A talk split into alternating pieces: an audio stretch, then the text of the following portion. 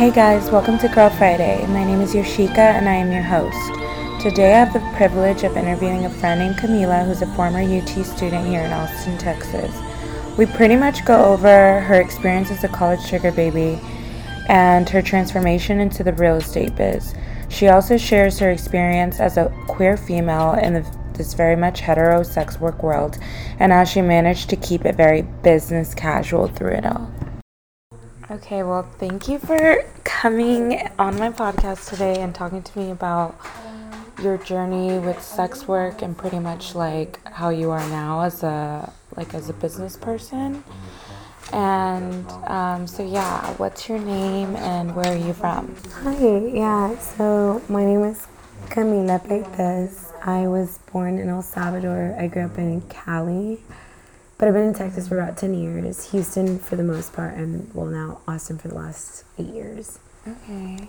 Okay, so you're officially an Austinite because it's like eight years. Yeah, Austin's home now for sure. Okay, cool. Okay, so what was your first form of sex work? Jesus Christ, first form. I mean, does it count when you're 16 dating a 38 year old who's your boss who pimps you out? I don't know. does it count if she loved you maybe a little bit? I don't know.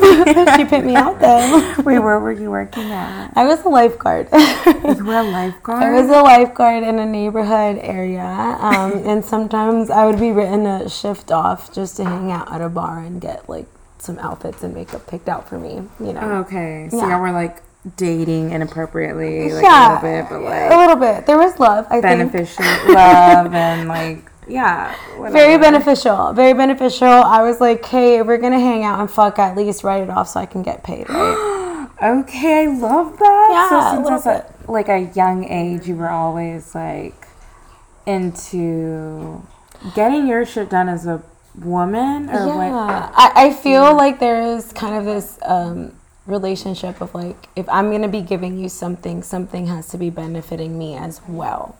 Yeah. Right. That's and true. so even though I'm like, maybe I wouldn't be allowed to be with this person every hour of the day, but mm-hmm. if I can somehow write it off as it benefiting me, I could do it. It's like an energy exchange. It is, exactly.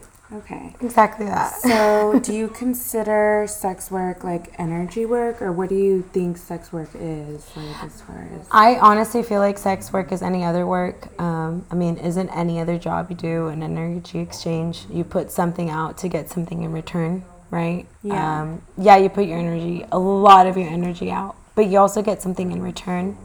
So, I think it's a little bit of both. You also mentioned that you were a sugar baby during college, right? Yes, a hundred percent. So where did you find your sugar daddy or how did you even come up with the idea of going there? Yeah, so I studied at University of Texas, yay, hook 'em. Um, and I don't know if you know, but UT is definitely on the top five of universities in the states that has sugar daddy and sugar baby arrangements. Yeah and actually a couple of my best mates as fellow women that wanted to make their money and they have a certain style of life but also wanted to dedicate to studying decided to play on that mm-hmm. um, as a fellow queer woman i never wanted to really do that but i respected my friends that did it because make your money yeah uh, it wasn't until i realized i had to move out and take care of my own shit and go to another different country, actually, not even a state. I was moving from Austin, Texas to Berlin, Germany. Oh, and I realized I needed a couple more bucks in my bank account than I expected. Yeah. And so I decided to kind of try that. And yeah. um, it wasn't until my very last two years of college that I decided to play on like a whole sugar baby, sugar daddy arrangement. Uh-huh. But once I did, there literally was no regret. yeah. You really do make what it's worth. And I, I, I do feel like there is, when you're seeking an arrangement, I feel like you generally do meet that beneficial arrangement that you're looking for and that they're looking for. Yeah. So your two daddies were in Austin. Yeah. What kind were. of like guys were they? Like what kind were? So one actually he was based in Atlanta, Georgia, uh-huh. and he would he was shipped out every month. Yeah. Now he'd come every month, and then the other one he was in San Marcos, but he would come to Austin every week. Oh, cute. Um, I will say the San Marcos one was a little bit of your like. I'm sorry to generalize, but I do feel like he was your classic dusty old white male Yeah. who just so happens to have a business that's so big enough to sustain a someone that you just entertain, right? Yeah. Uh, but the other one, he he was still a little dusty white, uh, but general enough of something I could enjoy. I could enjoy time together. We could go to concerts together. Yeah. Uh, we could have conversations and wouldn't feel too cringe. I don't feel like I had to dumb myself down. Yeah. But it was a good mix of that, I feel. I feel like some of them was just someone you have to dumb yourself down for, and other people I could enjoy a genuine conversation for. Yeah. I just had to be up for both of those. Yeah, I love like conversating with some of them, you know. I mean, sometimes it's a little mentally draining when I hear what they have to say about certain things, but Yes. I'm sure like somehow it is to them too or whatever. But how do you deal like with the mental health? How did you deal with like your mental health or like did you have any creative outlets once you started making more money or were you like able to enjoy yourself more freely like because you were managing your time more freely too? So I love that you acknowledge mental health in this because uh, one of my biggest problems, um, like I said, I'm queer. Like I do have a base partner. I've been with her for four years, and in the middle of our relationship, I decided I wanted to go to Berlin. I told her when I was going to go to Europe, she'd have no choice but for me to do what I want to do in Europe with other Yeah. females. And as I prepared for that, it did include being with men. And uh, I think something that really helped me was that I just always saw these men as something as like, this is an absolutely beneficial relationship. I'm meeting you to make the most of my time, just like when you go to your job. You know what I mean? Like, you go in there, you do what you need to do, and you leave and make your money. I feel like that's how I saw this. There was that point where I did genuinely enjoy hanging out with this person, going to music shows and everything, but like, mental health wise, I feel like what was always prioritized was like, this is what I need to do to make my money. And once I made it, it didn't ever feel bad. While my partner wasn't the happiest of me meeting with dusty old white men, at the same time, she saw what I had to do, needed to be done to get where I wanted to be. And like, mentally i wasn't too affected by it because it felt like that's what i needed Mm-hmm. but while there was moments that i felt like damn i have to play dumb it still felt like this is the role i have to play Yeah. to make it somewhere you know Okay, so you're saying like you're pretty strong minded about what it is, but your whole thing is that you identify way differently than like uh, sleeping with like a white guy. Like I a- feel like playing the role didn't affect me too much because I didn't feel like I had to believe like I was Yeah. that part. yeah. I don't know what it is with people that sometimes feel like they have to play the part Yeah. and have to fit that role. Yeah. But I was always in the mindset of I'm playing a part. Yeah. I don't have to feel like I play the part. Okay. So. I feel so like it was that's like where it was you were being genuine and it was helping yeah, you too. yeah, and you know, I think that men also loved when I told them I only sleep with women, and Mm-hmm. I'm like, hey, this is like my first time. Okay, yeah. They love that shit. They do. They do. Okay, yeah, I was gonna ask like how this affected your sexuality in any way, or like uh, your with your partners, or like I don't know any partnerships that you have in general, any relationships, like if it has affected that. Yeah, it a hundred percent did affect my relationship uh, with a woman who does not do anything with men. She definitely was not about it. But when I did explain to her as something that I felt like needed to be done to get me where I wanted to, she was supportive about it.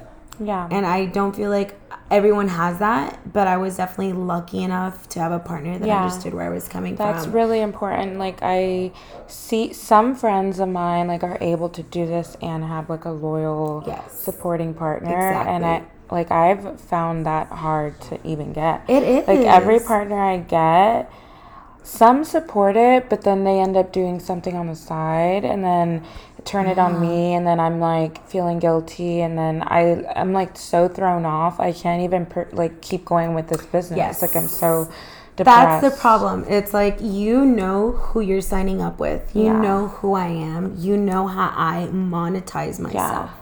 Do not act at any point that this is a surprise to you. Do not act like if it's all of a sudden not okay with you. And that's where I draw my boundary. With my base partner, she gets it. She Yeah. does. And even though it's a little difficult, like it's not always easy. Yeah. she gets it. That's if good. I ever meet someone that we're getting to know each other because we're in a slash open relationship dynamic where I Mm-hmm. can meet other people. She's a little asexual and I'm a very physical person, so I get to date other people. If we get to that point, if I find myself having to explain myself to you, that's where I draw my limit. Mm-hmm. Because I personally don't feel like I have to explain myself to you. If you support me and my path, great. If you don't, then why am I with you? Okay. Strong minded queen. okay, so what's something you'd like to see it, like in the sex work community, like in a perfect world? Like I know you're not in it anymore. Yeah. And I kinda wanna talk about your transition.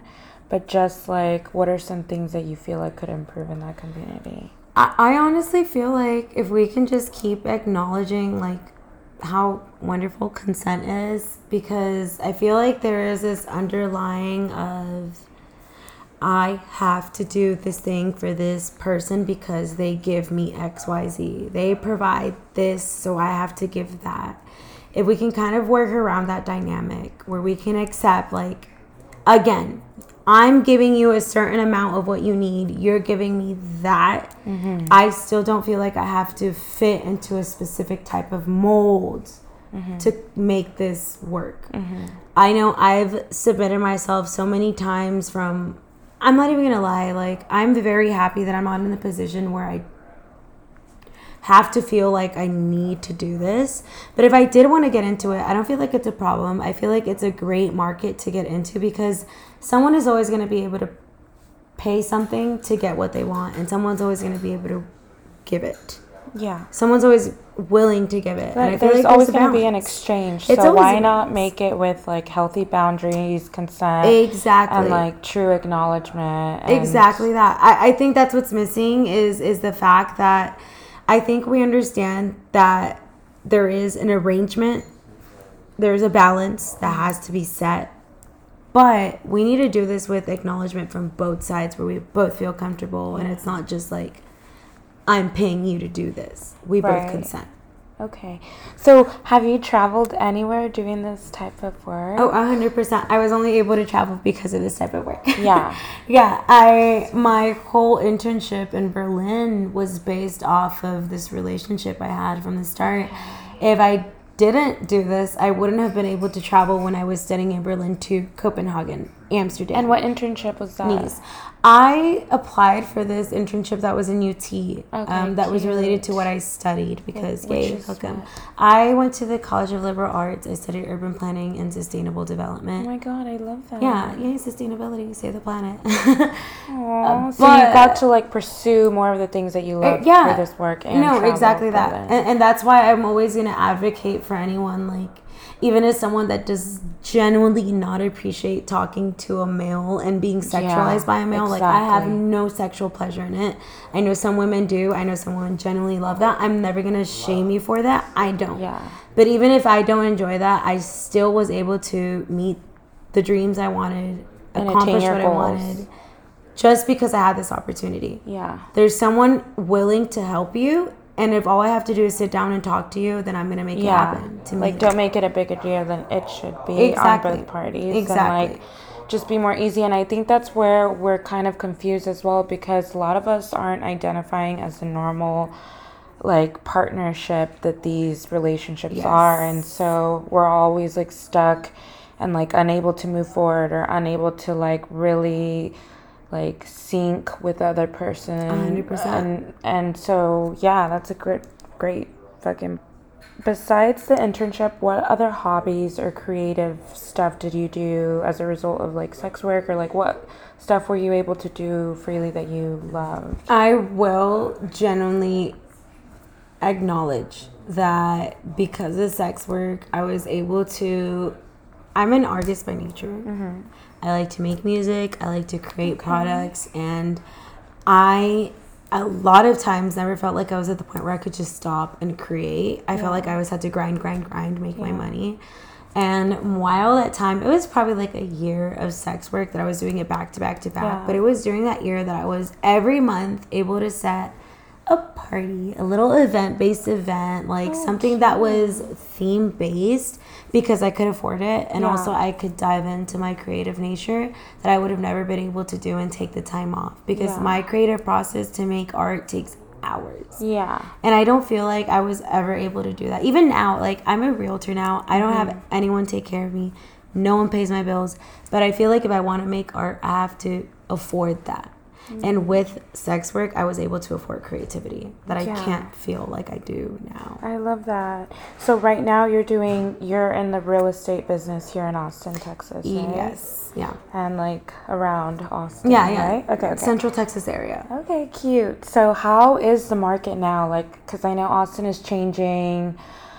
I know you came back, I guess, from Berlin. And so, how has the transition been from like sex work, Berlin, to achieving what you want and like getting into this new like line of work that I'm sure provides way more money and you're able to be more just like focused on your relationship and doing something that actually like it's actually a really good market right now to be in like this business Yeah. no No. how do you feel about You, you know, you're very right. Um, a, a- while it is a good business, I love that you asked how I adapted to this transition because I'm not gonna lie, like, I feel like anything that is commission based and you've never worked from something that's fully commissioned, like you have to adapt.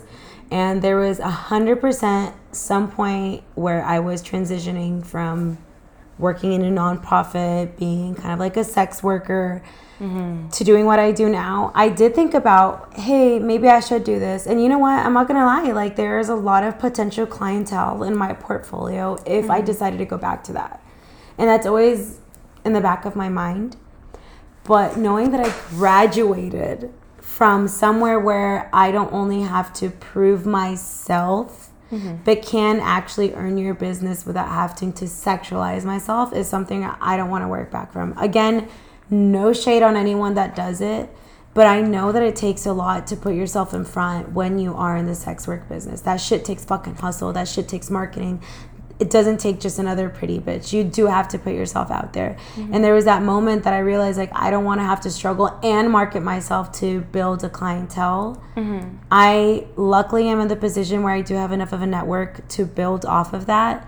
But mm-hmm. I'm not gonna lie, there are moments where I, I do kind of want to dip into that clientele because there's a reason why we dip into that. There's a reason why these people are out there willing to help you. And even if it is me gaining as an independent contractor, that's still something I do think about diving into. It's it's going well now, but I, I do think that it's always something you have to keep in them like the back like of your so you're saying you might even go back to sex work a little bit and like get some clientele there what I'm like, saying, your business yeah, yeah. You know, I love what you say because yes, I there is always going to be an opportunity to build my portfolio with this clientele. yeah.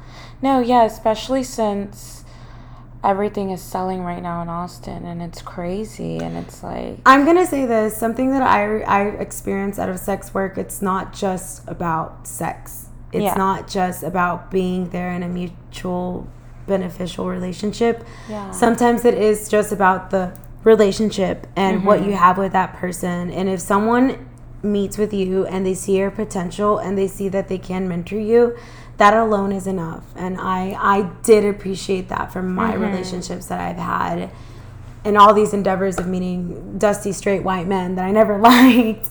Yeah. I was able to monopolize it in some of the relationships I genuinely enjoyed because Yeah. they saw your potential beyond you just being a yeah, and you saw them beyond what they what they were. had exactly like you could give me more than what I need right now and and and that's the benefit there Yeah, and then now you're in a position to possibly like help them sell their house or buy a house or whatever bigger business ventures that these men usually do. This is such a fact. I was talking to this one guy who literally pays six thousand dollars in rent a month. yeah. Why do you do that when you can be paying four thousand in your own equity a month? Yeah. And it took maybe a couple quote unquote dates to have that conversation. Yeah. But after we had that conversation, we really approved him and he's like a 800 to 1.2 million dollar buyer. Like not to put this guy on the spot, but like if he just arranges his financial situation a little better, he could do better for his own. So that's when it kind of feels a little good, right? Yeah. Like you've been helping me, now let me help you Yeah, as we I love that. I love that that you've become this like such